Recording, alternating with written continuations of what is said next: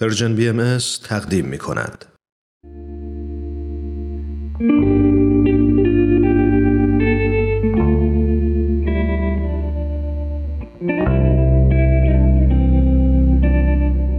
عبدالبها سر خدا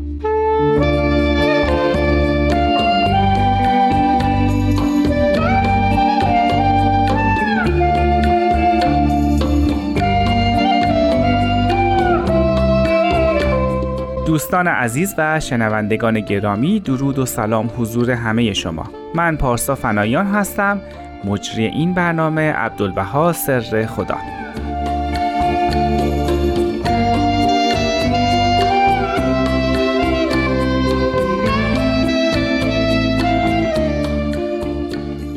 به آخرین قسمت از مجموعه عبدالبها سر خدا رسیدیم.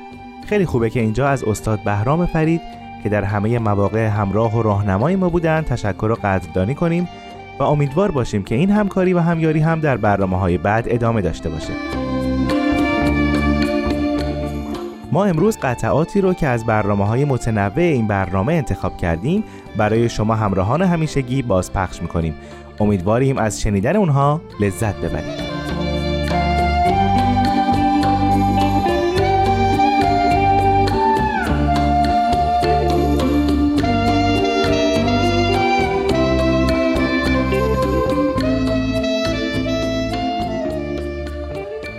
یعنی آیا می‌دانید سر الله کیه یا نمی‌دانید؟ بدانید که سر الله اولین کسی است که من یسر الله یعنی حضرت بهاءالله مؤمن شدن پس بنابراین میشه فهمید چون یکی از القاب حضرت عبدالبها سر الله است ایشون جز نخستین مؤمنین به حضرت بهاءالله محسوب می‌شدن. از سوی دیگه این که حضرت عبدالبها به حضرت بهاءالله شارع امر بهایی. معرفت کامل داشتن تعهدی رو به ایشون الزام می‌کرده و اون تعهد عبارت است از اثبات عبودیت نسبت به مقام الوهیت حضرت بهاءالله. به همین جهت ما هر چقدر حضرت عبدالبها رو به ستاییم و ستایش بکنیم باز برمیگردیم به همان نام عبدالبها در مقام عبودیت و فنا. چنان که تا آخرین لحظات حتی الان که ما حضرت عبدالبها رو می‌خواهیم در شب سعودشون در شب درگذشتشون یاد کنیم به مناجاتی می‌پردازیم که اون مناجات حاکی از فنا و عبودیت محسس نسبت به حضرت الله اونجا بفهمان ای رب اجعلنی فداء للارض التي و تعتا اقدام الاسفیاء فی سبیله می‌فهمند که من رو به این مقام برسون که فدای خاک پای احبای حضرت الله بشم دوستداران حضرت الله بشم. حالا این نکته یعنی عبودیت رمز ماندگاری حضرت عبدالبها نیز هست.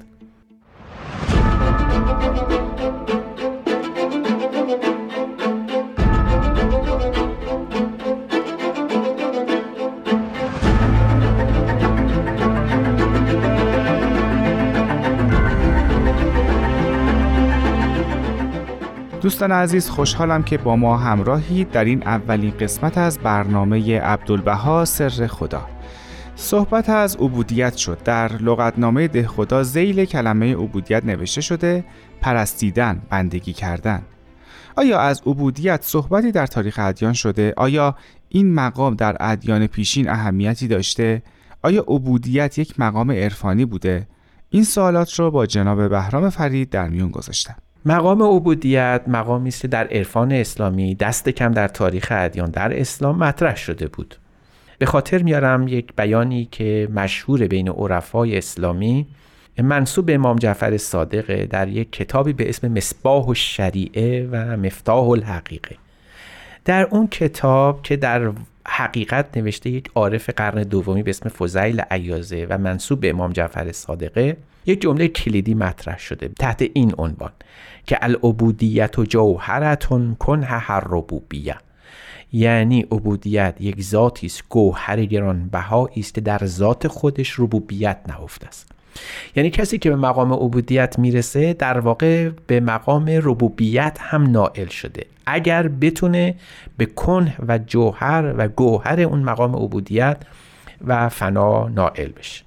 از این رو تمام متفکران اسلامی مخصوصا عارفان اسلامی به مسئله عبودیت به عنوان قایت تمام کمالات نوع انسانی توجه داشتن و راجع به اون مطلب نوشتن.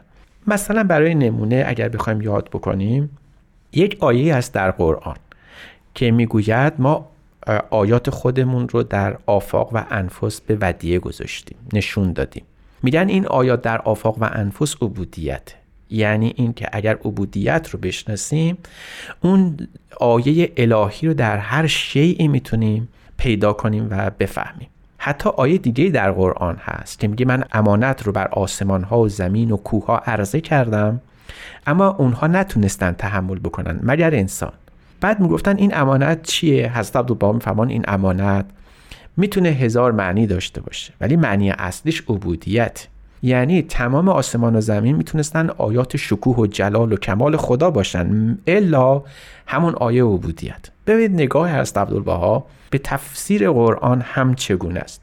یعنی اینکه اصول تفسیری از عبدالبها در هر کمالی معطوف به عبودیت و فناع فلاست منظور حضرت عبدالبها از عبودیت بذل هر چیزی که انسان در اختیار خودش داره تا در حق فانی کنه و بتونه به اون افتقار حقیقی برسه تا قنای خداوند رو درک بکنه.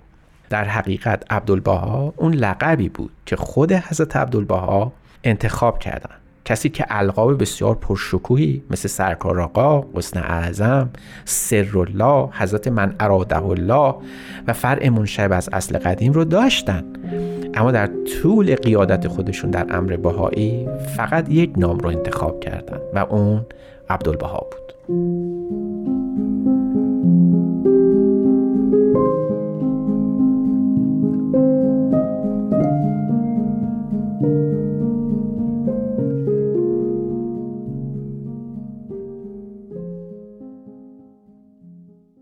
گفتم کی از دل و جان برده قراری نیست مرا تاب سکون گفت به یک بار قطره دریای منی دم چه زنی بیش؟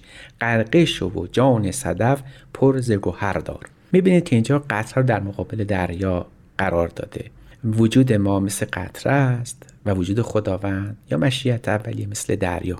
و برای همین هم می‌تونیم به این شعر مولانا استناد کنیم که گفته بود قطره دانش که بخشیدی ز پیش متصل گردان به دریاهای خیش. اما نمونه دیگر. حضرت عبدالبها در یک مورد از مناجات های خودشون میفرمند چون مرغ سحر در دام محبت تو گرفتار گردم و شب و روز بنالم و بزارم و بگریم و بگویم یا بها الابها. ببینید این مرغ سحر فقط همین کلمه چقدر در ادبیات فارسی ما وجود داشته به کار آمده. امشب نه بیاز روز برمی آید نه نالی از مرغ سحر می آید سعدی گفته بود. یا ای مرغ سحر عشق پروانه بیاموز کان سوخته را جان شد و آواز نیامد. این مدعیان در طلبش بی خبرانند. کان را که خبر شد خبری باز نیامد. بذارید نمونه دیگری از آثار هست عبدالبها.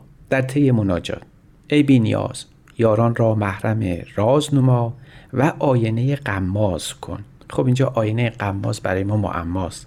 که منظورشون چیه؟ با کمی جستجو یاد این شعر مولانا در مصنوی میفتیم عشق خواهد این سخن بیرون بود آینه قماز نبود چون بود. آینت دانی چرا قماز نیست زان که زنگار از رخش ممتاز نیست. می‌بینید که از عبدالبها اشراف کاملی به ادبیات فارسی مخصوصا شعر فارسی داشتن.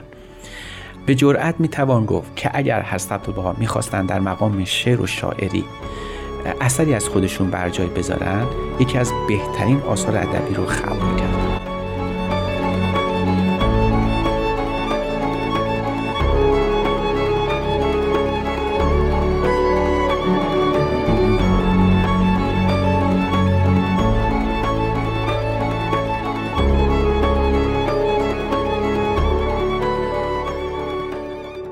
شنوندگان عزیز اینجا رادیو پیام دوسته و شما دارین به برنامه عبدالبها سر خدا گوش میدین. قبل از استراحت جناب فرید گفتن که حضرت عبدالبها اگه می‌خواستن شعر بگن حتما یکی از بهترین آثار ادبی رو خلق می‌کردن. و من با این گفته جناب فرید یاد اون مناجات معروف افتادم که به صورت شعره و اینطوری شروع میشه. ای خدای پر عطای ظلمنن واقف جان و دل و اسرار من. الا آخر.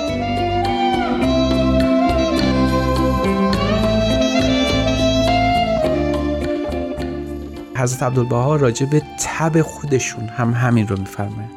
یعنی میفرمایند شاعری برای حضرت عبدالبها شعر نوشته بود و این شعر رو تقدیم کرده. در جواب حضرت عبدالبها نامه می نویسن و اما این تب من مخاطب منه و بهش میگم من به تو این تب خیلی وفا دارم و تو باعث شدی مهربانی من جلوه بکنه. چرا؟ برای اینکه منو بیدار نگه داشتی تا من به ذکر با به ذکر باهاییان و دوستان و آشنایان حتی اغیار بیفتم. این تلقی از عبدالبها جز تلفیق مهربانی از عبدالبها با ذات خودشون نیست. یعنی تو گویی که اگر نام دیگری باید برای حضرت عبدالبها قائل می شدیم کینونت و ذات مهربانی است ما از حضرت عبدالبها هیچ خاطره نداریم که حزنانگیز باشه یا کسی رو آزرده خاطر کرده باشه و به کسی دشنام داده باشن یا حتی نامهربانی کرده باشن. حضرت عبدالبها در جواب نامشون به عمه خودشون که نسبت به حضرت بهاءالله پدر حضرت عبدالبها اعراض کرده بود و در زمره ازلی ها شد و به مخالفت برخواست اونجا به دفعات از این عمه به عمه مهربان یاد می‌کنن. این عمه کوشیده بود که به تخریب دین بپردازه. حضرت عبدالله فرمان من هر موقع یاد مهربانی تو میافتم از خود بی خود میشم. یعنی حضرت عبدالبها به گونه مهربانی رو می‌دیدن که هیچ صدی یا حائلی نمی‌تونه مانع نفوذ و اجرای اون بشه. تنفیز قلب مهربانی حضرت عبدالبها به گونه بود که حتی دشمنان ایشون رو هم در بر می‌گرفت. یعنی ما حتی دشمنان ایشون رو هم نداریم و نمی‌بینیم و نشنیدیم که از حضرت عبدالبها خاطره غیر مدارا و مسامحت داشته باشند برای همین حضرت عبدالبها دائما اصرار می‌کردن که به حقیقت مهربان باشید نه به ظاهر. ادای مهربانی رو در نیارید. تقلیدی از مهربانی دیگری نکنید. مهربانی رو بفهمید مدارا رو بفهمید یگانگی رو بفهمید و اونجوری زندگی کنید اونجوری رفتار بکنید. به همین خاطر صفت ممتاز هست عبدالبها همین مهربانی بوده. برای همین اگر کسی هم یادش می‌رفته که هست عبدالبها مهربان هستن هست عبدالبها تو نامه میفرمودن که لطفا تاکید کنید. مثلا ببینید در ضمن یک لو مهربانی مرا به کمال تاکید برسانی. به یکی از بهایان دیگه که مخاطب ایشون نمی‌فهمن به مستر یوحنا داوود نهایت مهربانی مرا ابلاغ کن. یا در جای دیگه به شخص دیگری می‌فهمند تا بدانی دل و جان عبدالبها به چه درجه به تو مهربان است. حالا در اینجا یه مسئله دیگری هم مطرح میشه که آیا فقط حضرت عبدالبها بودن؟ و چه شباهتی که غربی ها در مواجهه با حضرت عبدالبها می‌دیدن؟ همین صفت مهربانی بوده که در حضرت مسیح سراغ می گرفتن برای همین هم حضرت عبدالله در ضمن یکی از نامه هاشون این جمله در مورد حضرت مسیح میفرمایند. شما به نهایت وضوح می‌دانید که حضرت مسیح به نهایت محبت و مهربانی بود. برای همین هم هست که وقتی حضرت عبدالله رو می‌دیدن اهل غرب در اون سفر دو سه ساله که ایشون به غرب تشریف بردن همیشه فکر می‌کردن اگر قرار باشه مسیح رو جلوه بکنیم و در زندگی امروزمون ببینیم جز در قامت استوار و محکم حضرت عبدالبها نمی‌تونستن تصور بکنن. به همین خاطر در اون اسفار حضرت عبدالبها رو به عنوان رجعت مسیح میشناختن. اگر بگیم به خاطر دانش بوده گمان این است که باید تجد نظر کنیم بلکه صرفا به خاطر قلب مهربان ایشون بوده.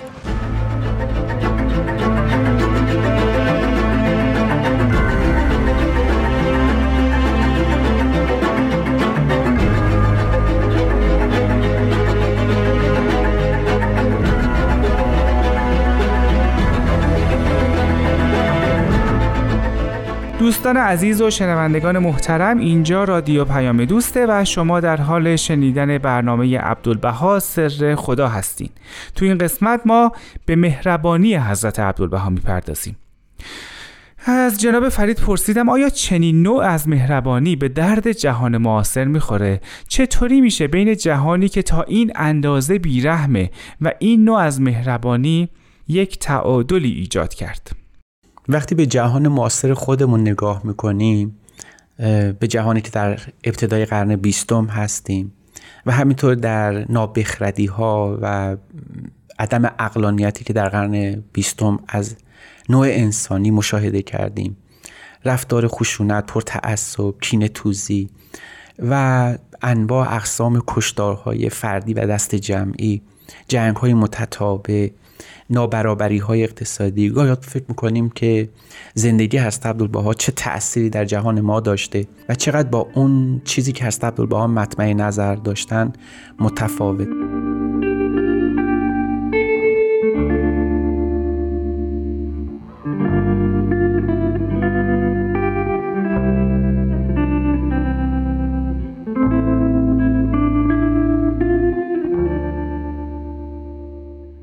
گمان نمی کنم شخصی بر فساحت بیان قدرت تمثیل و توضیح و احاطه دقیق به آثار مقدسه یهود و مسیحی و اسلام حتی در بین قوم ممتازی که وی بدان متعلق است بتوان یافت. نوع مکاتبات ادوار براون با حضرت عبدالبها در اختیار ما هست و می‌تونیم اون رو با دقت مورد لحاظ قرار بدیم و دریابیم که این گفته ادوار بران چندان تعارف نبوده بلکه عین واقعیت و حقیقت مطلبی بوده که او از حضرت عبدالبها دریافت کرده. به عبارت دیگه آثار حضرت عبدالبها نامه های ایشون رسائلی که نوشتن کتاب هایی که تدوین کردن گویای این مطلب هست که از نخستین روزهای زندگی در بغداد اما با اجازه هست به حالا پدر بزرگوار ایشون شارع امر بهایی شروع به تحریر و تدوین کرده.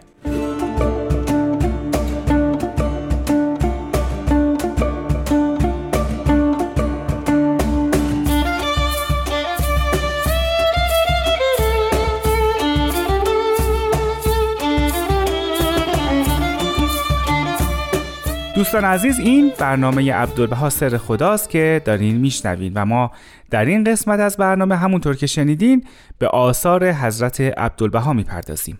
از جناب فرید از اولین آثار حضرت عبدالبها پرسیدم و داستان پشت نوشتن این آثار. در حقیقت باید گفت که آثار حضرت عبدالبها در نخستین روزهای ادرنه به اجازه حضرت بهاءالله آغاز میشه. بعد از اون لو شاید مشهورترین اثر ایشون تفسیر معروف بر حدیث کنتو کنزن مخفیان باشه. که خیلی از مورخان باهایی بر این اعتقادند که این اثر در بغداد نوشته شده و در سن 14 یا 16 سالگی.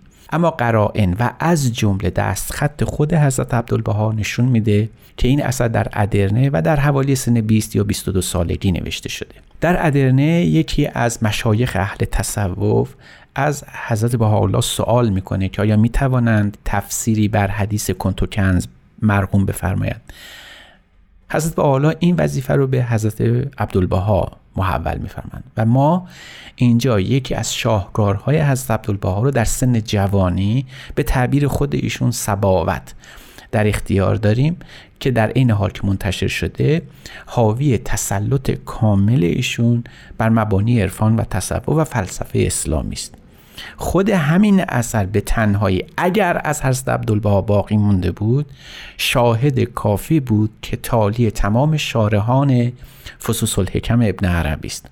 درست با همون وساقت و با همون احاطه که شارحان فصوص الحکم از ابن عربی مطلب می نوشتن حضرت عبدالبها به همون نحو مطلب رو تمام بردن تمام کردن وقتی به عکا می رسیم حضرت عبدالبها باز به فرمان حضرت بهاءالله الوای دیگری هم مرقوم کرده بودند از جمله شخصی از مؤمنان از حضرت بهاءالله تفسیر بسم الله می طلبه. این هم از به عهده حضرت عبدالبها محول میشه و ایشون این اثر سنگ رو از خودشون برای ما بر جای گذاشتن.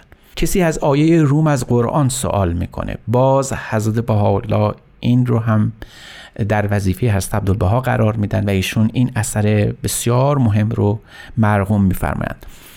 کسی در عرصه سیاسی می‌خواد بپرسه که آیا ایران رو می‌شود عاقبت به جای امن و صلاح برد. اوضاع ایران چگونه میشه به سامان رسید؟ این در عصر قاجاره. این زمان ناصرالدین شاست و حضرت حالا این در پاسخ چنین کسی به حضرت عبدالبها دستور میدن تا رساله تحت عنوان رساله مدنی نوشته بشه.